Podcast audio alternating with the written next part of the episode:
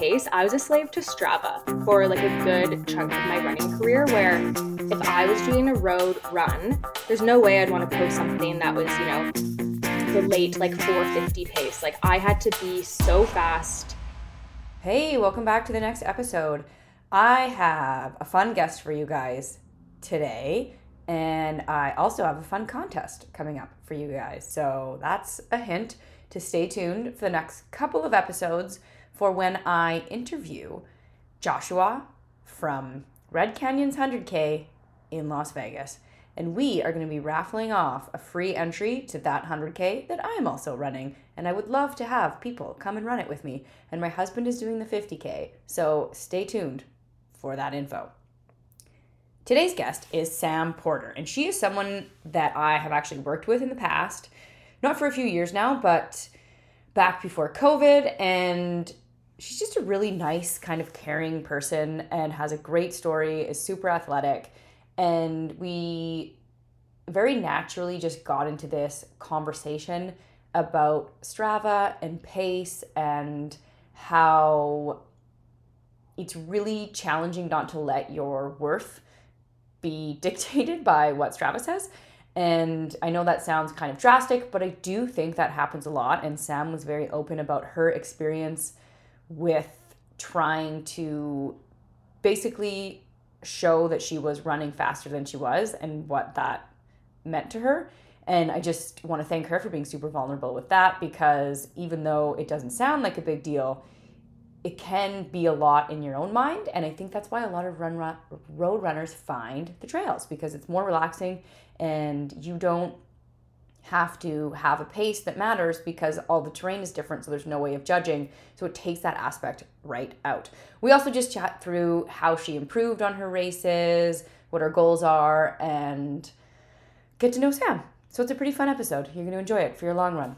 We have a couple of sponsors to thank for today. This is the last episode we're going to be talking about Janji, so I want to really encourage you guys to go out and check out the amazing outfits. So I just ran the Tunnels Marathon and I was counting the amount of Janji sports bras I saw on the way because they looked amazing. The colors, the material, the pockets. So, Janji is a clothing apparel company that is dedicated to exploring, connecting, and giving back through running. They make trail and road running essentials focused on sustainability, durability, and performance. And, and I've said before, some of my favorites are the multi short and the trail short because each of them have five or more pockets to support all day adventures. So they also are giving back. And this is my favorite thing that they do. They are founded on the core belief that water is a human right. So they donate 2% of their top line sales back to supporting clean water organizations around the world.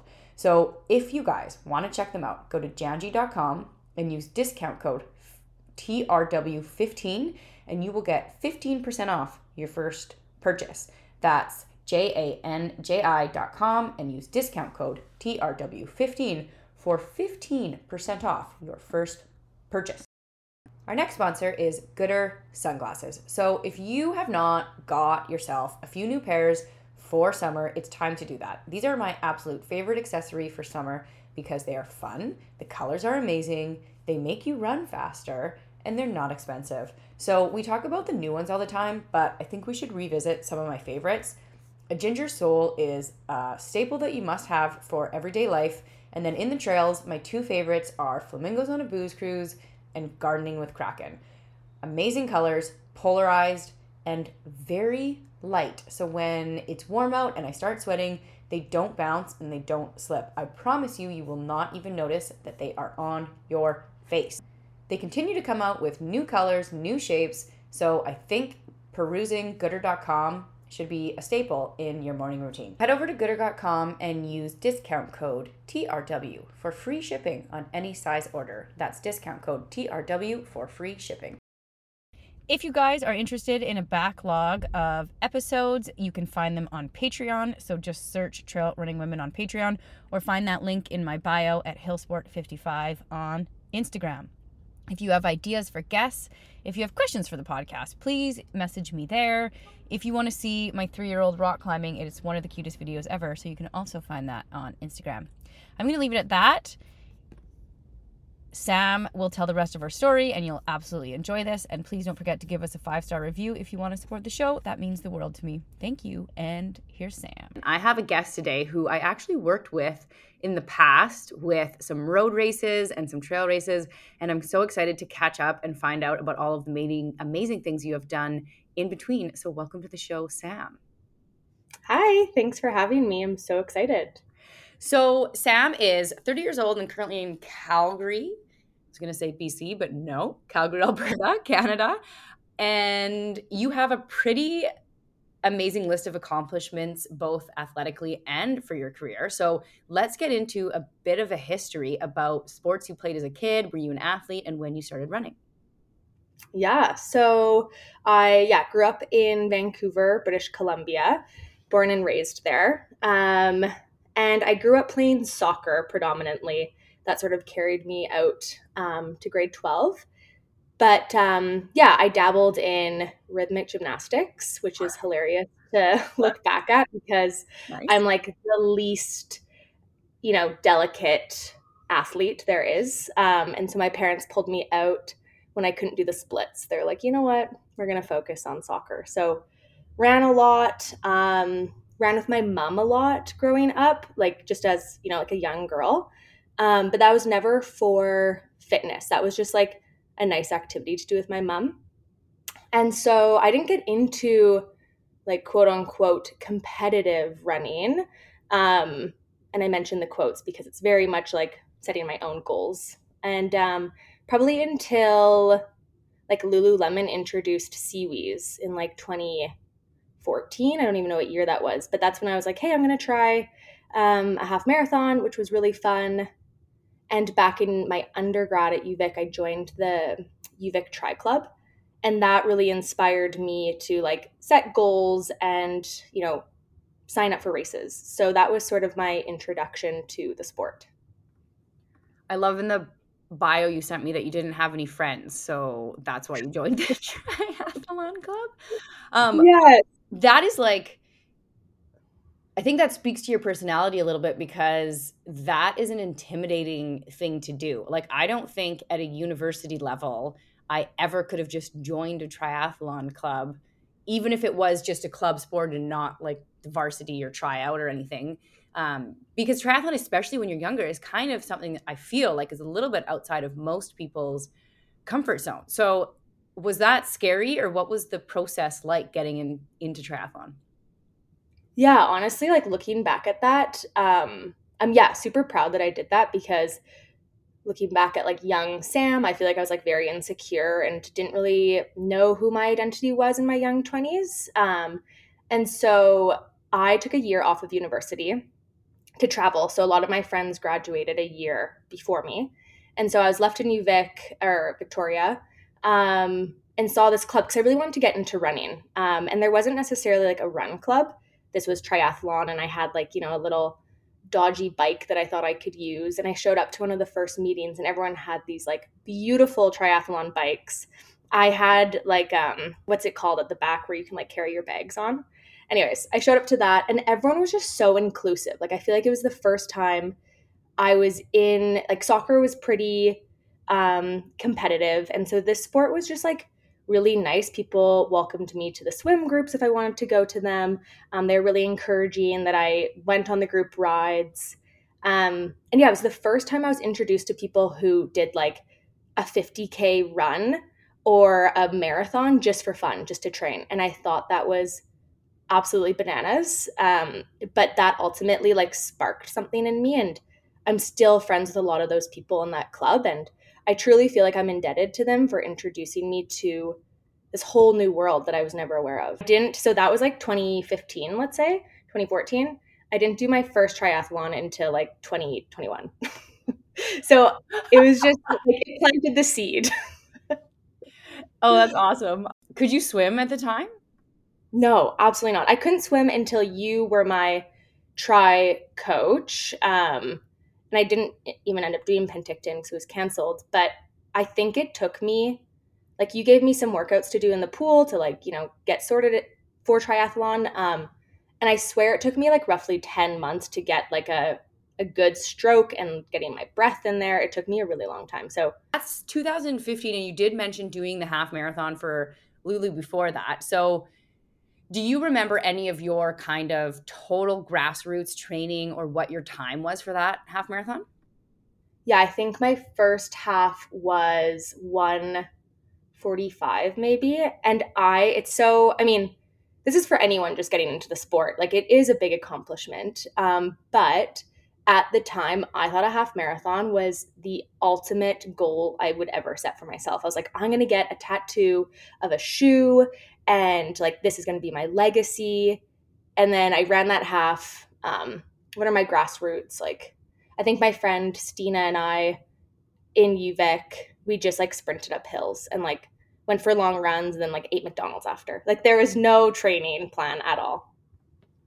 That's awesome. That's such a typical story too. if you're that age, you're just yeah. like, oh, I think we do one sprint and one long run in quotations and then see how it goes. But an hour 45 yeah. is like a goal time for a lot of people. I've worked with athletes myself where that is a goal that's going to take us a couple of years to get to because it is a fabulous time. So did you have any hunch that you had done pretty well in that first half marathon or any part of you that was then sparked to try to improve or did that come later? No, I think that like came almost immediately because I believe our goal time, like we wanted to cross the finish line together, hold hands, you know, have that whole vision. Um, and our goal was let's finish at two hours. And the fact that um, we were both able to sort of cross that finish line at like 145 was pretty sweet. And at that time, I don't know what my age category would have been, but it was pretty impressive. And that was the first time I've ever you know, felt a sense of accomplishment. Um, and again, that sparked something else in me. Um, and yeah, then I've only, you know, improved my time since then, which is great.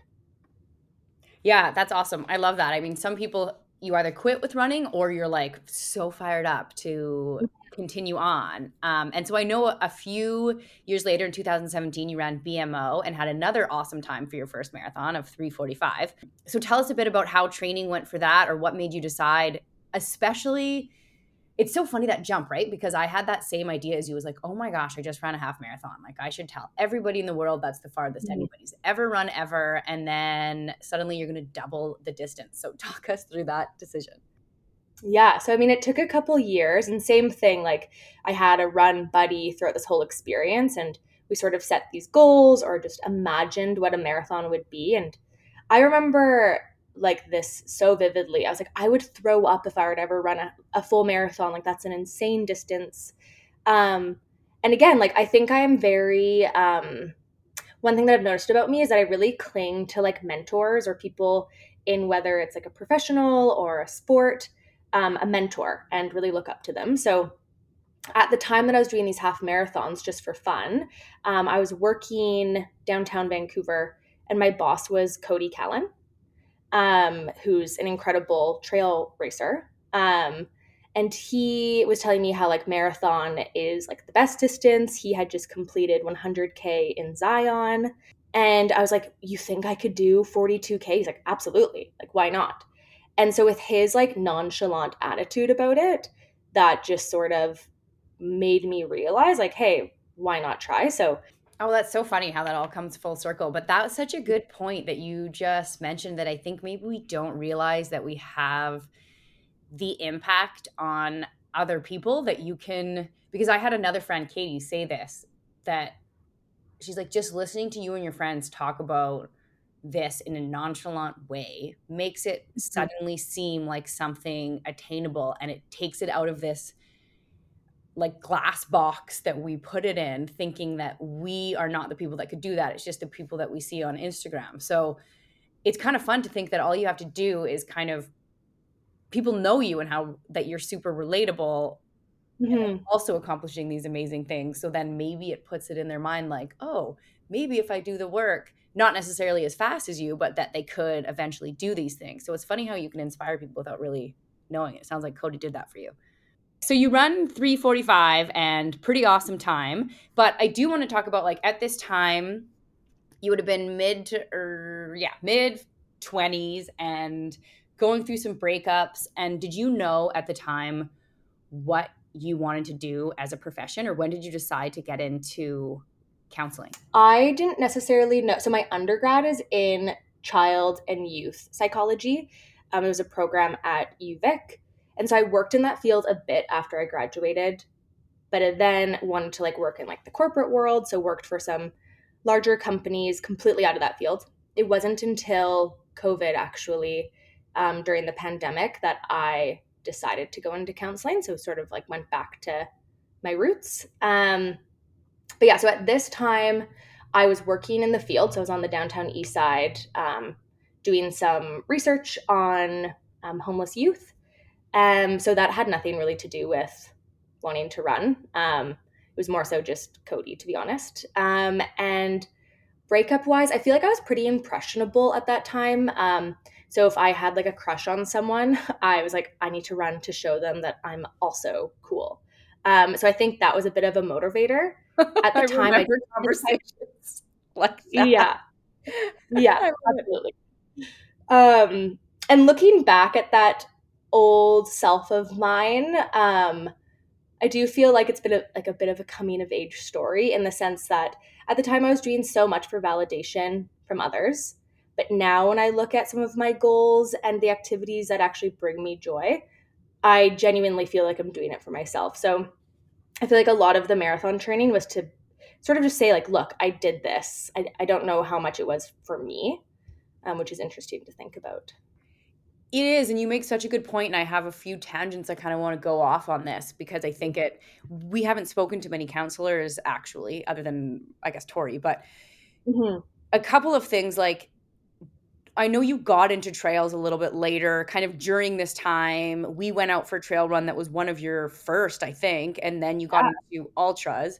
Do you think the trail running community and partly the part where you can give me your 50k time but it means nothing because I don't know the course. You Oh my can't God, yeah. compare one 50k to another. Do you think that the atmosphere of the trails helped bring you into this kind of internal satisfaction instead of trying to prove it to others? Or is that something natural for Yeah. you? No, no, no. That is like you pinned it right there because, yeah, I remember again. Sorry, going back to Cody, um, but he, I remember telling him my times for all my runs, and he was like, "What was your?" Oh no, I was telling him the distance, and he was like, "What's the time on feet though?" And I was like, "Oh, like that was embarrassing to me because, let's say I did my first trail run or something, it was really slow. I didn't want to tell him my time. I just wanted to say the kilometers." And so that was, I didn't even notice that until I got into trail running a bit more seriously, where no one really cares about like the distance. It's just like, oh, how long did you run for today? You're like, oh, an hour and 20? Great. Like, no one is really asking you more about that.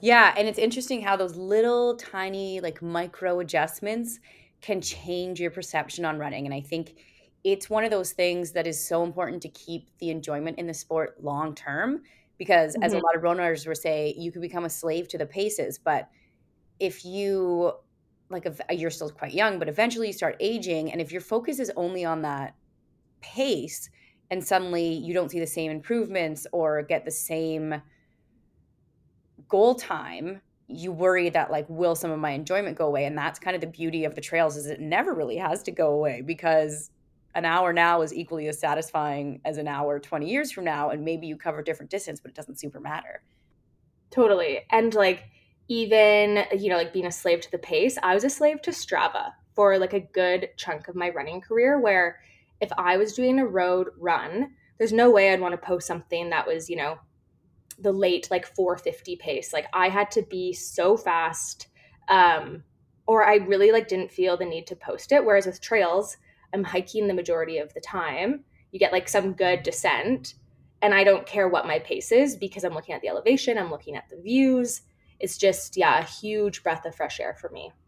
oh i love that you admitted that and i have a couple of stories of people who i'm trying to work with not people i'm trying to work with people that i know who are having that same attachment to strava and it's like i respect so much more somebody who i know can race like for you example very fast but that they're spending 80% of their week in an easy run zone and that they're posting that on strava because if you tried to run super fast every run, you wouldn't get better and you would just hurt yourself. And nobody that is professional or very good does that.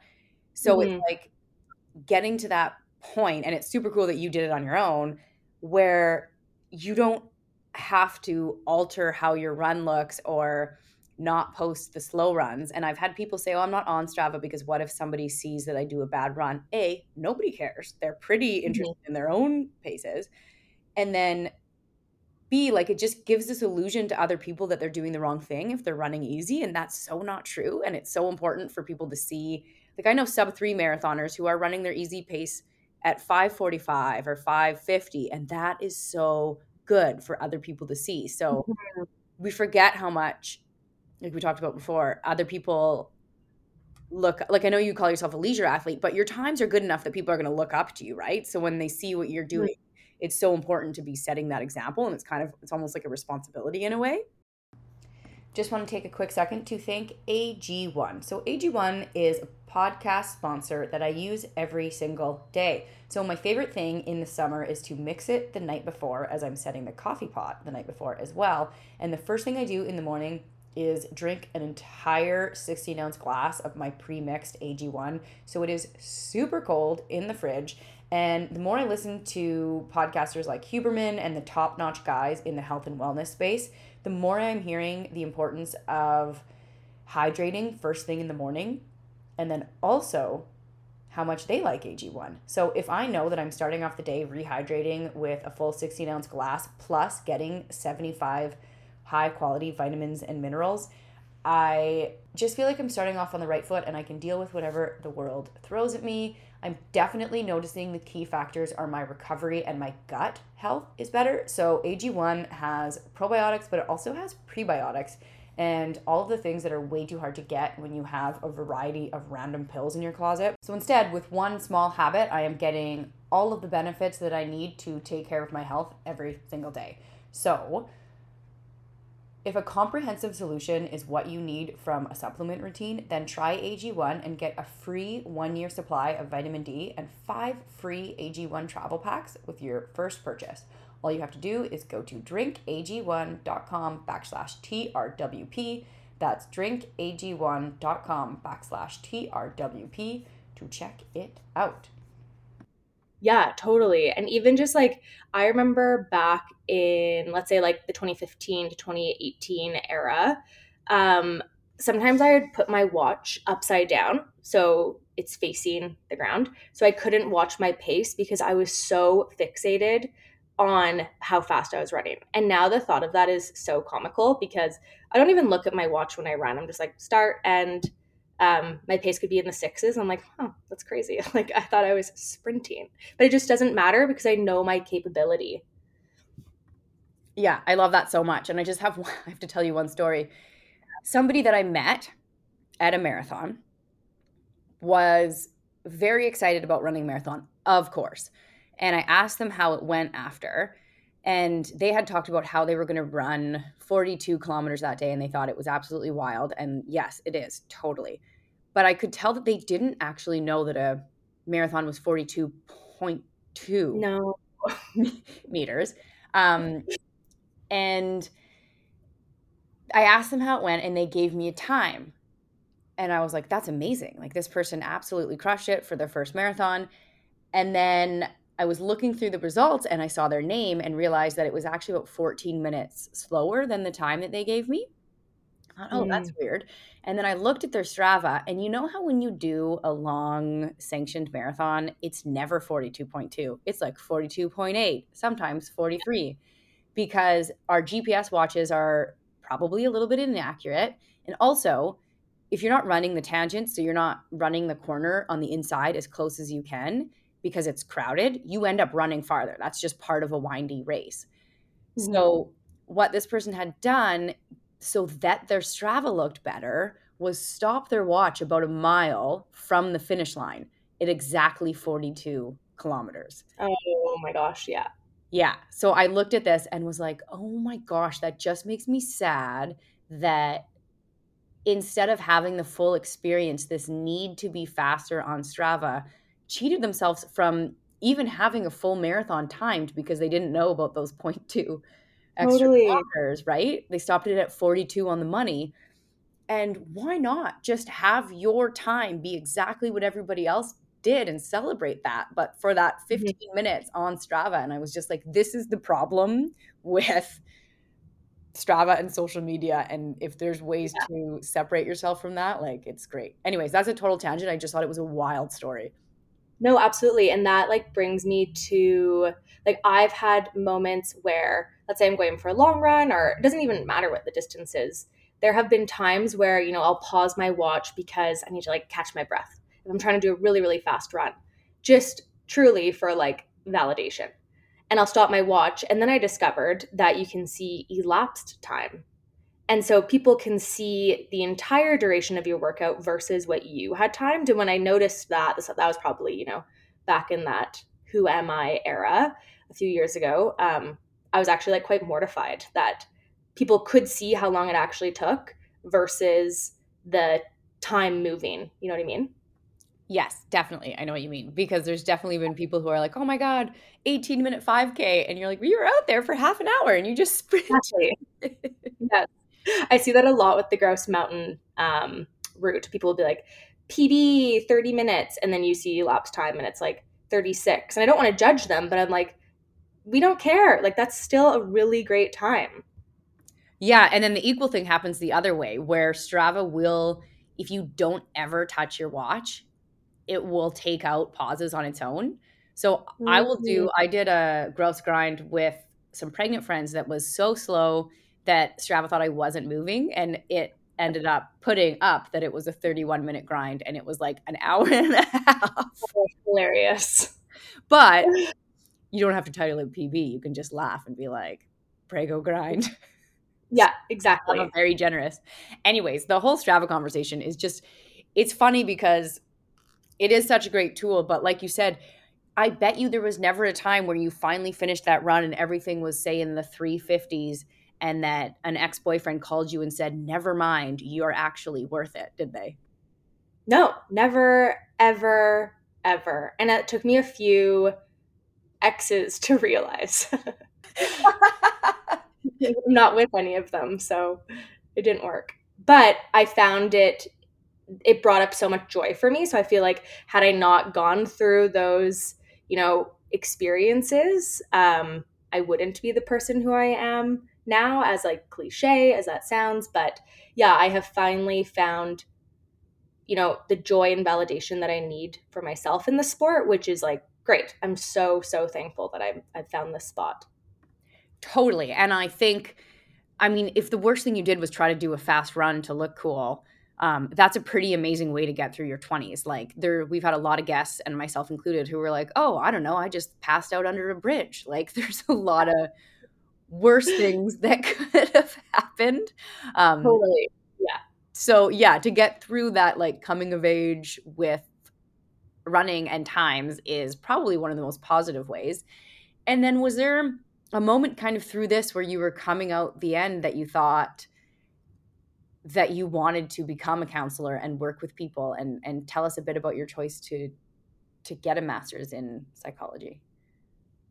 Yeah, so I would say um, my years like blur together. So my timeline might be a little choppy here, but so I worked for um, Lululemon, which is a great company. Um, I worked for them for about three years.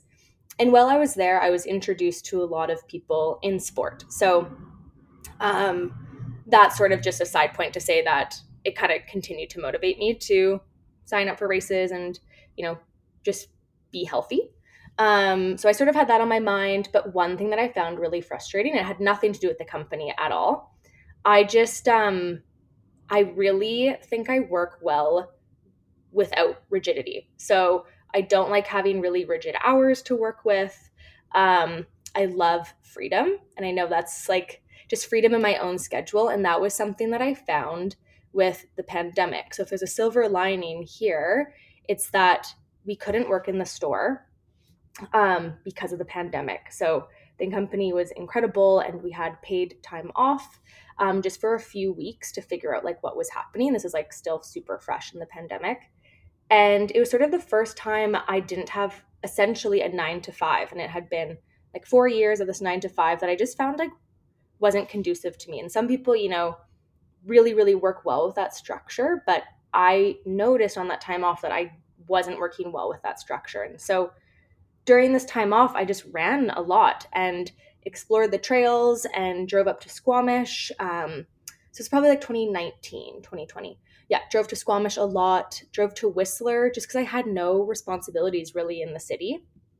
Um, and yeah, just like ran a lot and like made a lot of great connections through running and like doing social distance hangouts and stuff. And I just, I felt like a lot of people had anxieties, which is something that I had experienced at the same time. And um, yeah, I just really valued this sort of sense of like no structure in my day, talking to people, connecting with people, and then had this like epiphany moment where I was like, you know what? Like, I could essentially build my own schedule if I were to go into like private practice with counseling.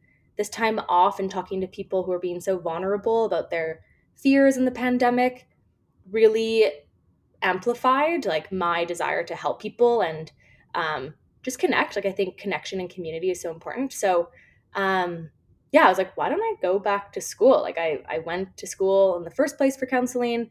Like I should just go back. Um, so I went back, and yeah, the goal is to have my private practice, but I think I'd like to you know work with some mentors in the field first. Um, but essentially, it was just like I needed a break from nine to five. Yep, I can totally relate to that. And I think the pandemic was huge for a lot of people like that, mm. where you start to realize that like anything can happen and time can also end for any of us and you have to enjoy your life and there's definitely this old 9 to 5 way maybe isn't for everybody and it could mm. also be just like people are productive in different times. So it's really cool that you found a profession and something that I think you're obviously going to be pretty good at because you're also super empathetic and able to to talk so well. Um, so it's motivating probably for people to to think like you don't have to live certain ways. You can kind of go after what you want, which is something that I think really ties in to running also, right? Like mm-hmm. prove to yourself that if you put your mind to something, you can you can go after it.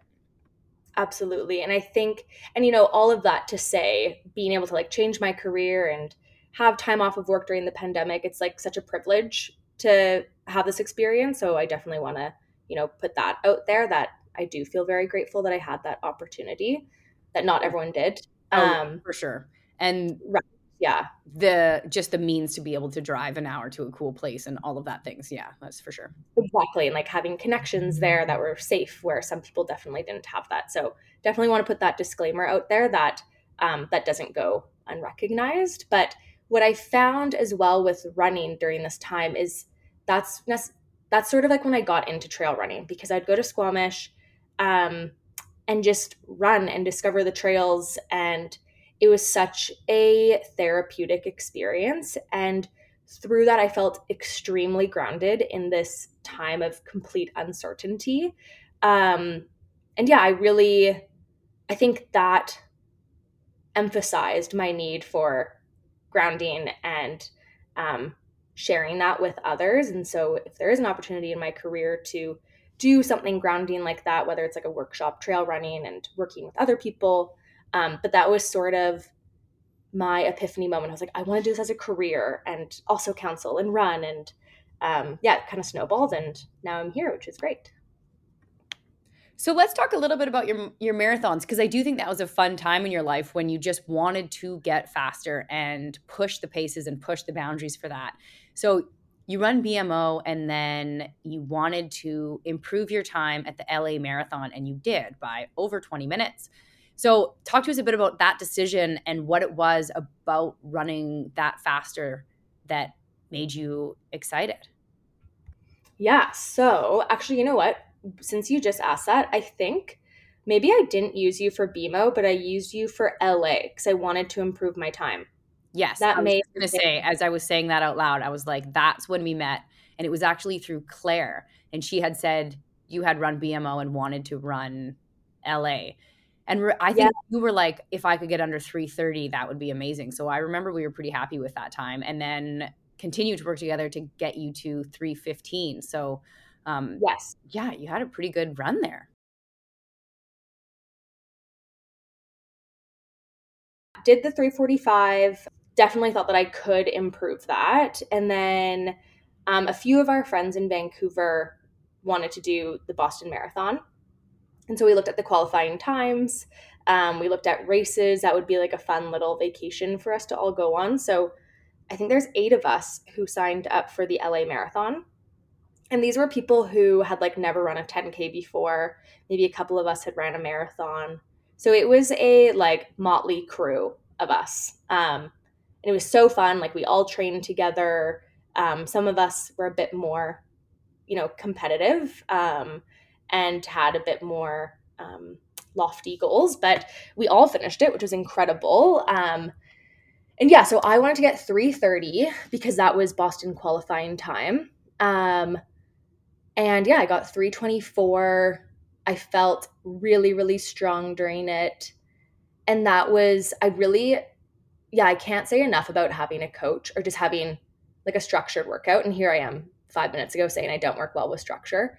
Um, but a structured workout was great because there's a sense of accountability, um, on time. What's it called again? Uh, that app that you use to put the workouts in training training training and yes yeah but just a note on that like freedom is great and i say this actually my dad said this when you're managing people that are out in the field and have their own it's like a, too much structure is stifling too much freedom is too overwhelming sometimes to get the job done mm-hmm properly. So having a coach yeah. and having those specific workouts and then your freedom to fit them into your schedule is kind of the best balance, I think. Yeah, absolutely. And it'd be nice, you know, on like cross training days, you're able to bike or swim or go for like a long walk. And so there's a sense of autonomy in that where you get to choose, which I think I really valued. So yeah, went into that race. Um, and the best thing about LA, so like, of course, qualifying for Boston was great. Um, but honestly, the best part was there were um, maybe like four of my guy friends registered for this race. Um, and one of my good girlfriends and I, we both finished um, at like 324. I think she was 322. But at the very start of the race, like at the start line, all of our guy friends just like assumed they were going to beat us. And they're like, okay, girls, like we'll meet you at this part after the race. Like we'll be here. If you can't find us, just call us. And so my friend and I, we went into this being like, okay, sure. Um, but we beat them all by like 10 minutes, um, which honestly is like my best takeaway was just thinking like naturally these men would beat us. Um, but no, we killed them. So it was great. That's so fun. I love that. And it's such a cool reminder that like running is kind of an equalizer like that. And I, yeah yeah, it makes it super fun. I remember like that is such an outstanding time as it is. And then COVID hit. So talk us through your decision to do a virtual Boston and and kind of how disappointing that might have been when you had it was such a social goal to go there and, and do that. And um, would you ever want to do it again and actually go?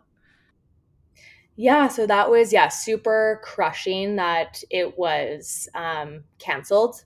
Um and it was such a roller coaster because we get emails saying, you know, it is going to happen, and then it's not, and then it is. Um, but they did a really, really great job with the virtual option. So they actually sent us our race packages. So we had our bibs, we had a finish line that you could run through. Um, they had a medal in there, just some really, really great things. So while it wasn't the same Boston experience that I had hoped for, um, I was able to run like my favorite routes in Vancouver, which was amazing. Um, if I had gone to Boston, I likely would have only had like one friend there. Um, but in Vancouver, I had like my mom, she drove next to me for like the majority of it. I had family friends bike with me. I had so many people who were there. That was just like such an incredible opportunity and one that I will never forget.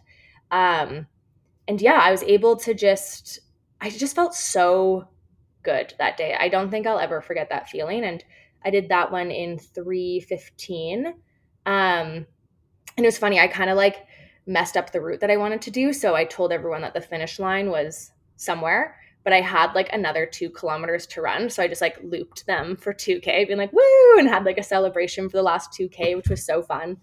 Um, yeah, so that I, I really am so grateful for that opportunity that not much of me wishes that it actually had been in Boston. Like I'm really okay with it. That's super fun. I remember actually seeing pictures of, of the finish line and how many people came out with you, which is which is pretty cool and such a example of the community. So I want to talk a little bit about the things that you have done for the community, including starting a super inclusive run group and um, being a run uphill in ambassador more recently. So tell us a bit about what made you want to give back to the sport and about your group. Yeah, so um, at one of the companies I worked for, I was able to make a run club, um, which was so fun. I sort of collaborated with a few of the people that I worked with at the store. And I don't know, I, in my own experience, I found road running, um, it can be a bit more of an exclusive, a bit more intimidating group um, versus, you know, the trails. And so, especially Vancouver, like it's such a fit and exciting city that some people might not feel um, super willing to try something new if it's a bit more like intimidating. So, all of that to say, we made a run club that was 3K. And anyone was welcome. You can walk, you can bring your dogs, you can bring your babies. Um, and we met at the store and just like ran down to the beach, took a cute photo, and came back. And a lot of people had just never run in their life. Um, and so for them to do 3K was absolutely huge. Um, the great thing about the company that I worked for is that we had so many people that could help out. So we had people who were at the back and people who were at the front and people in the middle and we were able to get like ice cream after. And it just felt like it was this community that was sort of lacking at the time. Um, and now i've seen you know in vancouver there's so many inclusive run groups and paces.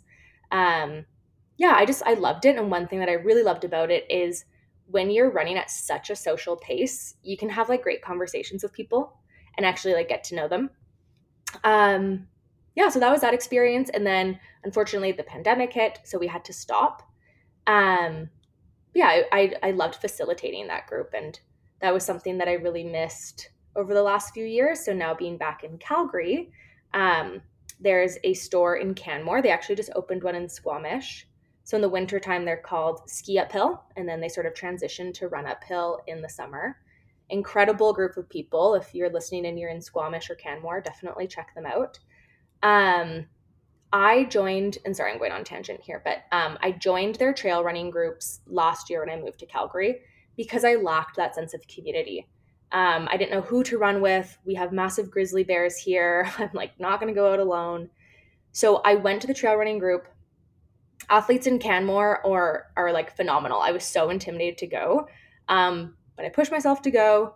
Everyone was so inclusive. Like I would run with somebody at my pace, so slow. And at the very end, I find out they're like an Olympic athlete. And no one is like showing off, trying to be pretentious. It was the most welcoming group. All of that to say, I continued going and then became um, a bit of like a leisure athlete ambassador for the group um, for this summer holiday.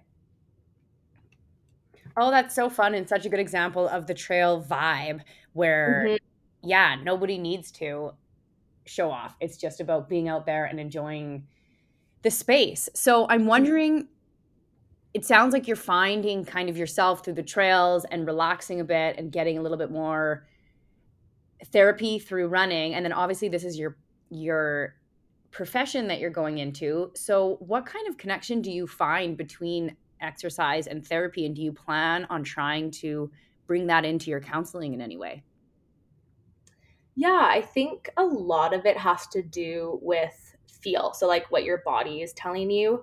I know when I need to go for a run or when I need to just go for a walk, like my body feels dysregulated. And that's likely because I'm anxious about something. And so I think a lot of that is just really listening to what your body needs. And if you're exhausted and that's what your body's telling you, like don't go for that run because I think you just have to listen to your body. And um, yeah, when I feel like I need an outlet, running has always been that safe place for me, whether I'm walking, running, or going for a big sprint because I need to. But with the trails, what I love is that you have a mix of hiking and running.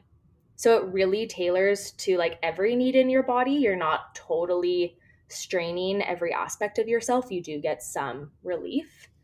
And so, yeah, with trail running, I really found that. I even found that with mountain biking. I sort of transitioned from road biking to mountain. And for me personally, just being out in like the mountains and the trees is extremely grounding. So, yeah, I do try to incorporate that into my therapy with clients, but I have to recognize like that's my worldview. Some people have never been a runner or ever, you know, used nature as a coping mechanism. And so I don't want to push that too much on them. So it's about, you know, finding the right community to emphasize that with um, and who to work with, who that would really click with. Yeah, that makes a lot of sense. I like that. Um, and trail running, kind of like you said there too, it can just be standing in in nature, and I think there is some mm-hmm.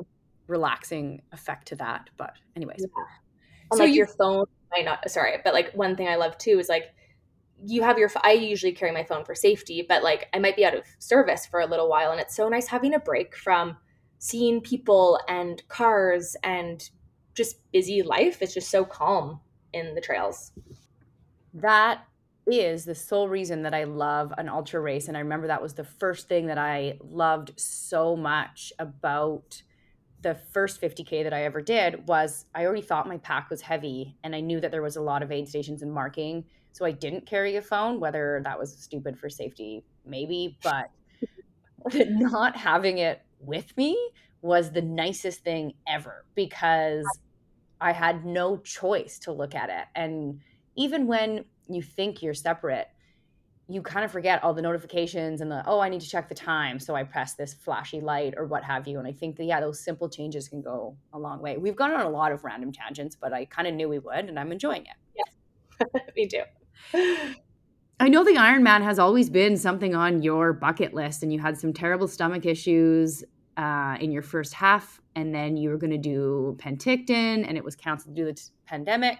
And now you are crushing trails, and you've become such a fast downhill runner. Do you have unfinished business with the Ironman distance, and will you ever go back to that? Right, right, right, right, right. To be completely honest, I don't think so. I like, I really don't get as much um, enjoyment from the pavement. Not to say, you know, it's super convenient. I live on a street with pavement, so um, I can go out at any point to run. Um, but yeah, I don't think so. Um, there's so much gear involved with tri, which is exciting. I love gear, but like the bikes are more expensive than my car at the moment. Like I can't invest more into it. Um, all that to say there's aspects of the sport that I will definitely continue to do. So I would love to continue swimming. That was huge for me. I, I absolutely loved swimming. Um, I still love to bike, just not on like a bougie tri bike. Um, and yeah, with running, I really want to focus on trails. And who knows, maybe like five, ten years from now, I'll love to get back into triathlon. But right now, it's really not something that um, sparks too much joy, as they say. Yeah, I hear you. And I know a lot of people who like it's very hard to have this goal and have it not happen and then decide that you do not feel the need to go back and do it and you can leave it sort of unfinished and that's totally okay. So I think that speaks a lot to your kind of maturity also. Yeah, I definitely think I've had a bit of a turning point like being 29 30 um where a lot of those things yeah i think it was like to do a triathlon to you know say that I've done it. But now I'm, I'm like super content not having to tell anyone that I've done it. And it just, yeah, I rather do things that bring me joy than tons and tons and tons of hours spent doing something that doesn't actually like bring me anything. We talk about that with um, 100 mile races too, is that like it's almost better to DNS if your heart's not in it because it's too long and it's too big that if you don't really love it, it doesn't make sense and it's probably not good for you. Yeah, absolutely. So we're almost out of time. But I know you have Squamish yeah. 50 coming up, so I'm excited to see how you do for that. But tell us what your long term goals with running are. Oh, great question. Um, I would love to do, you know, I think realistically like an 80k race. I was gonna say 100k, but right now I'm I'm not there. Um, I would love to, but just I don't foresee that in the near near far future at the moment. So 80k would be awesome. I think with my 50k, so I ran my first 50k this past or no last October. Um, and yeah, had such a great time with it. So now I just like to beat that time. Um, and when I say great time, it was like a very enjoyable time. um, but I would still like to beat that time. So hopefully that in Squamish, um, which would be so much fun because those are all my favorite mountain bike trails. So I'd love to just like cruise on those. Um, yeah, I think an 80k race. I would love to travel. Um, so maybe in a few years when I don't have like student debt, I can um, go to Europe and do some incredible trails there. Um, but that might not be for another like 10 or so years. Um, but you know what my biggest goal is, which I don't think gets talked about, is stretching. I need to stretch more. And I don't think I've stretched for like 30 years of my life until like a couple months ago. I've started to stretch. And I know that sounds ridiculous, but I have seen the biggest improvement in my body and overall like well-being. Stretching is incredible. So go stretch everyone. That is a fabulous goal. And I was just saying this to Katie the other day. That's like, I can have my program that is like the worst speed workout I've ever seen. i have mm-hmm. had some terrible track workouts. I'm doing another road marathon on Sunday. Like, why? Uh, but here we are. And like, they're set in my mind that I'm going to get them done. But stretching is the easiest thing you can do, and I can't do it. And I don't know what, right? like, it's it's so hard. So I love that goal because it is low hanging fruit that's going to make you faster, make you more mobile, make you healthier in the long run, and feels good. And why can't um, people just do it? So it needs to be a goal. I love that. Yeah, I um, I don't know what it has been. Like, there's something internal in me that just like does not want to stretch, even though I'm like watching TV for hours. It's like just stretch, and so I'm really trying to focus on that. Um, so yeah, wish me luck. but um, sorry, which race are you doing on Sunday? Uh, it's called the Tunnels Marathon. It's just outside of Seattle. So oh, fun. Yeah, heading down. It's I picked it because it's like kind of in foresty area. It's not as much of a city marathon, so mm-hmm. only a thousand people, which is not huge for a road marathon. Yeah, like that too. So, oh my gosh, yeah. that's so intimate. Pardon me. That's so intimate. That size. I know, right? Like I've there's my friend just did a hundred mile race where there was like 40 people, which is like oh the real. So I feel like this is nice medium. But anyways. Yeah, amazing. so it's been so fun to kind of know you and watch your journey and wa- like journey such a funny word, but truthfully like go from triathlon to road to trails and really kind of find what makes you happy and continue to get better. And I think you're going to do really well at Squamish. I know you know those trails like the back of your hand. And I think you're probably going to crush that time and podium. And I'm excited to see that happen. And if you don't, you're still equally as good of a human being as we've talked about before. Thank you. So, well, the scariest part is I'm in your age category now. I loved being below you guys, and now you and all your friends are these badass woman who I've looked up to. And now I don't know if podium's in it for me, but oh well. No, that's that's funny that you say that because I know the old group is fast, but um, we are all now like unable to go fast, like I said before, and now it has to be like 60k to be the shortest because 50 is too fast. Um, so the 50k winners are are early 30s, and then when you get old like us, then you have to do the hundreds okay. Well, you're not old, but I appreciate that. Um, but yeah, thanks for all the inspo over the years. I just, yeah, I love watching things that you get up to, and this community is so great. It totally is, right? Um, okay, so last two questions. If you had any words of advice for people who wanted to get into the trails, but they were nervous, um, and you want to make the sport more inclusive. What would you say to somebody who's just afraid to get started? I would say um I would probably go to like a local store. So I'm assuming like Arc'teryx or Salomon if you're in like North Vancouver or West Van. But just like any city or town that you're in, I'm assuming there would be sort of like an athletic shop where they might have a club. Um or if they don't, like Strava or like meetup.com, they have groups.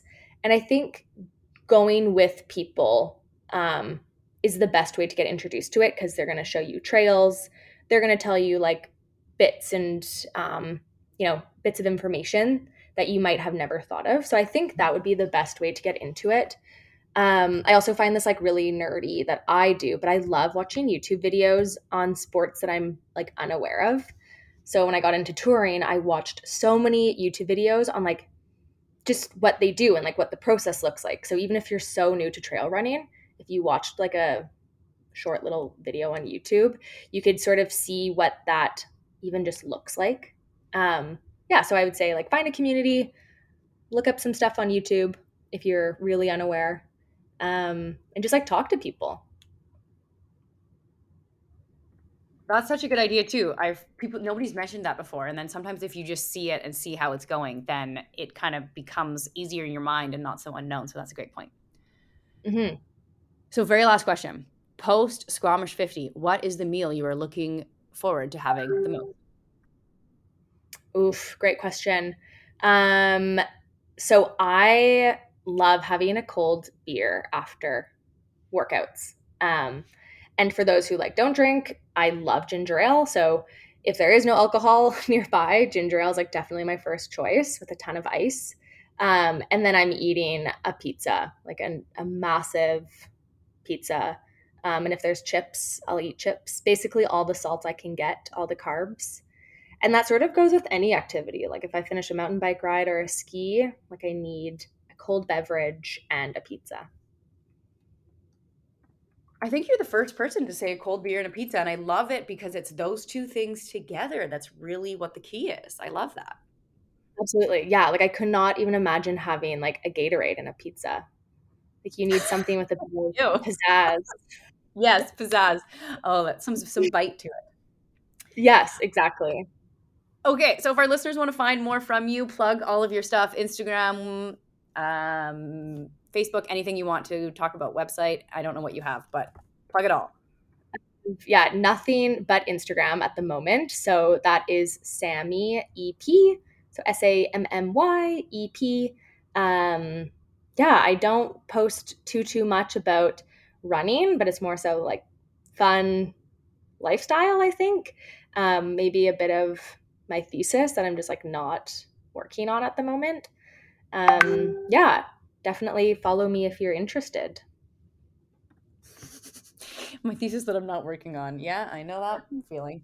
Um, okay, well, I want to thank you so much. This has been so much fun, and I'm so excited to see how Squamish 50 goes for you. And after this weekend, I'm going to be craving some trail time. So let me know if you're in Vancouver and we can catch up. Yeah, absolutely. Thank you so much for having me and just, yeah, following my random long tangents. I'm sorry in advance, everyone.